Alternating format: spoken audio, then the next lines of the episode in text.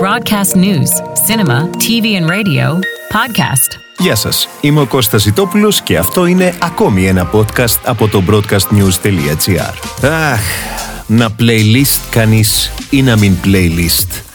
Ιδού η απορία. Δεν νομίζω βέβαια πως ο Σέξπιρ, ε, εκεί γύρω στα 1600, αν άκουγε τότε ραδιόφωνο, να έγραφε έργο με τον Άμλετ να προβληματίζεται εάν πρέπει να υπάρχει playlist στο ραδιόφωνο ή να μην υπάρχει. Θα μείνουμε σίγουρα με την απορία.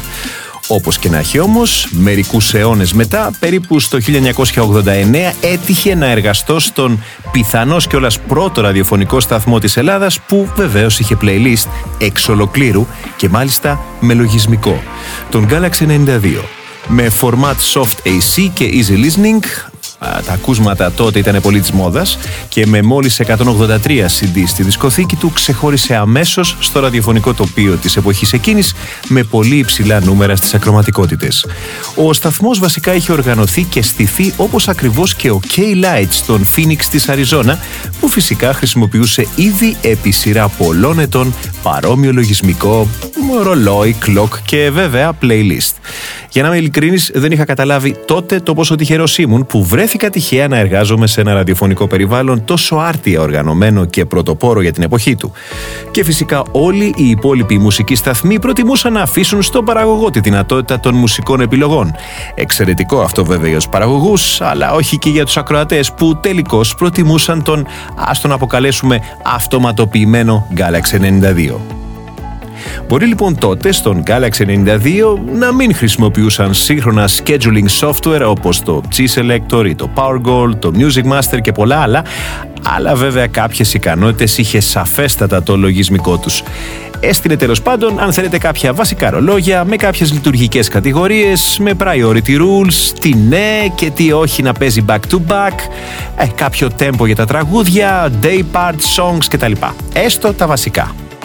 Ένας ολόκληρος αιώνας εμπειρίας με οργανωμένο μουσικό ραδιόφωνο στις Ηνωμένες Πολιτείες Αμερικής και με σχεδόν 40 χρόνια το playlist να κυριαρχεί παρακαλώ στην μεγαλύτερη ραδιοφωνική αγορά της γης, νομίζω κάτι πρέπει να μας πει αυτό. Βασικά λέει πολλά. Διότι χρόνια τώρα σε ολόκληρο τον πλανήτη πλέον οι εμπορικοί μουσικοί σταθμοί ευρείας αποδοχής χρησιμοποιούν κάποιο scheduling software και φυσικά έχουν playlist. Και για να είμαστε ειλικρινείς, όπως πάντα καθυστερημένοι, όχι βεβαίως νοητικός, και οι Έλληνες ιδιοκτήτες ραδιοσταθμών πλέον έχουν ακολουθήσει την διεθνή πρακτική με το playlist. Τουλάχιστον οι περισσότεροι μουσικοί σταθμοί. Δυστυχώς όμως όχι και οργανωμένα, αλλά ε, ας πούμε με ημίμετρα και σχετικές ελληνικές πατέντες. Ακόμη η πλειοψηφία των μουσικών σταθμών αρνούνται να αγοράσουν ένα από τα σύγχρονα και αξιόπιστα scheduling software όπως είναι το G-Selector ή το PowerGold ή το Music Master και κάποια άλλα, θεωρώντας το έξοδο αυτό περιττό. Είναι σαν να θέλεις μεν να έχεις ένα σύγχρονο αυτοκίνητο με επιδόσεις, αλλά δίχως υπολογιστή on board, δηλαδή αρνείσαι το λογισμικό που κουμαντάρει και ελέγχει όλες τις λειτουργίες του οχήματος, κάνοντας το έτσι προφανώς αξιόπιστο και ασφαλές.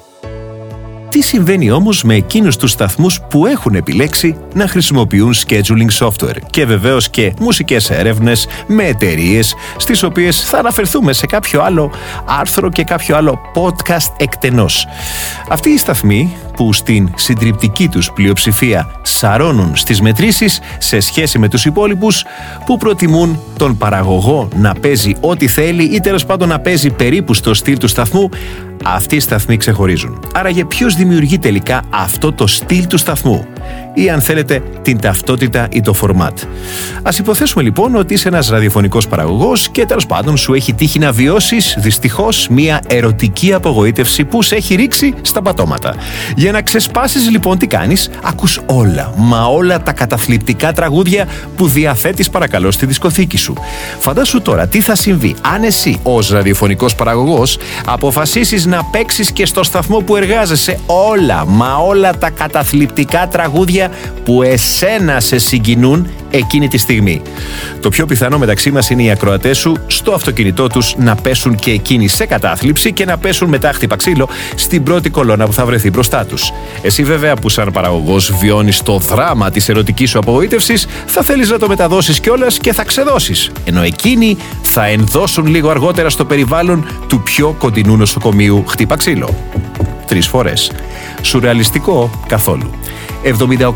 78% των ακροατών ενός ραδιοφωνικού σταθμού επιλέγουν το αγαπημένο τους ραδιόφωνο διότι θα ακούσουν κάτι που θα τους φτιάξει το κέφι και τη διάθεση άμεσα. Σύμφωνα με πολύ μεγάλη πρόσφατη έρευνα και η κατάθλιψή σου ερωτευμένε παραγωγέ δεν θα τους φτιάξει τη διάθεση. Άσε που ένας ακροατής θέλει μόλις ανοίξει το ραδιόφωνο του να μπορεί αμέσως να ακούσει αυτό που του αρέσει.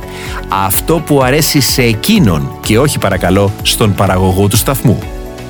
Νομίζω είναι περιττό να εξηγήσει κανείς γιατί ένα άψυχο, ας το ονομάσουμε έτσι, λογισμικό δεν θα υποπέσει ποτέ σε τέτοιου είδους συναισθηματικές καταστάσεις. Εκτός και αν το προγραμματίσεις επί τούτου, εσύ, να το κάνει για κάποιο κουφολόγο με τα ανάλογα τραγούδια. Άλλο αυτό. Δεν νομίζω ότι το θέλει κανείς αυτό.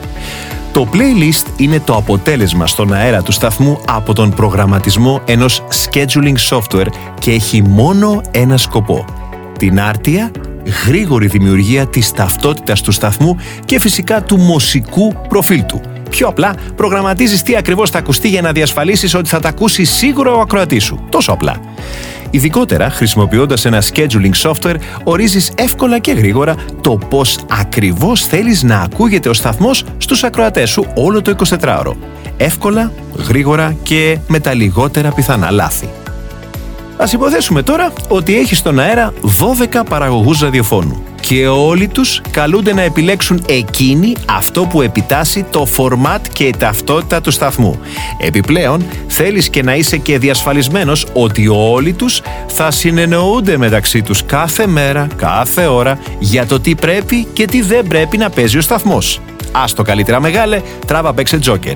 Και αν σου κάτσει, ναι, αυτό μπορεί και να σου κάτσει. Αλλά να σου κάτσει στον αέρα. Να συνδυαστούν 12 άνθρωποι με διαφορετικό χαρακτήρα και γούστα. Να επιλέγουν σωστά τη μουσική με στόχο την ομογένεια της ταυτότητας του σταθμού σου, αυτό sorry δεν θα σου κάτσει.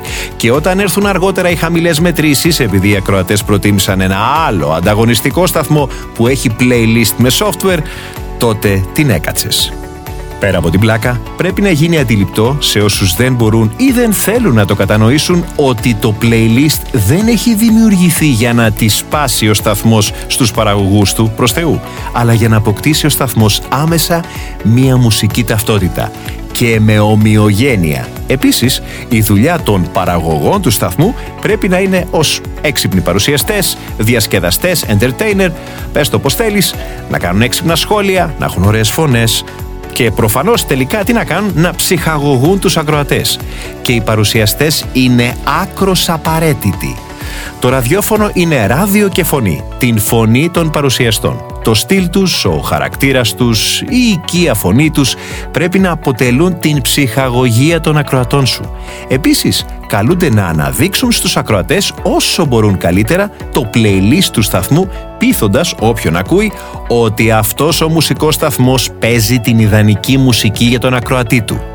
Συνεπώς, για να φτάσουμε στο τέλος, παραγωγή ή αν θέλεις παρουσιαστές και playlist πάνε όλα μαζί πακέτο για το σπίτι. Broadcast news, cinema, TV and radio, podcast.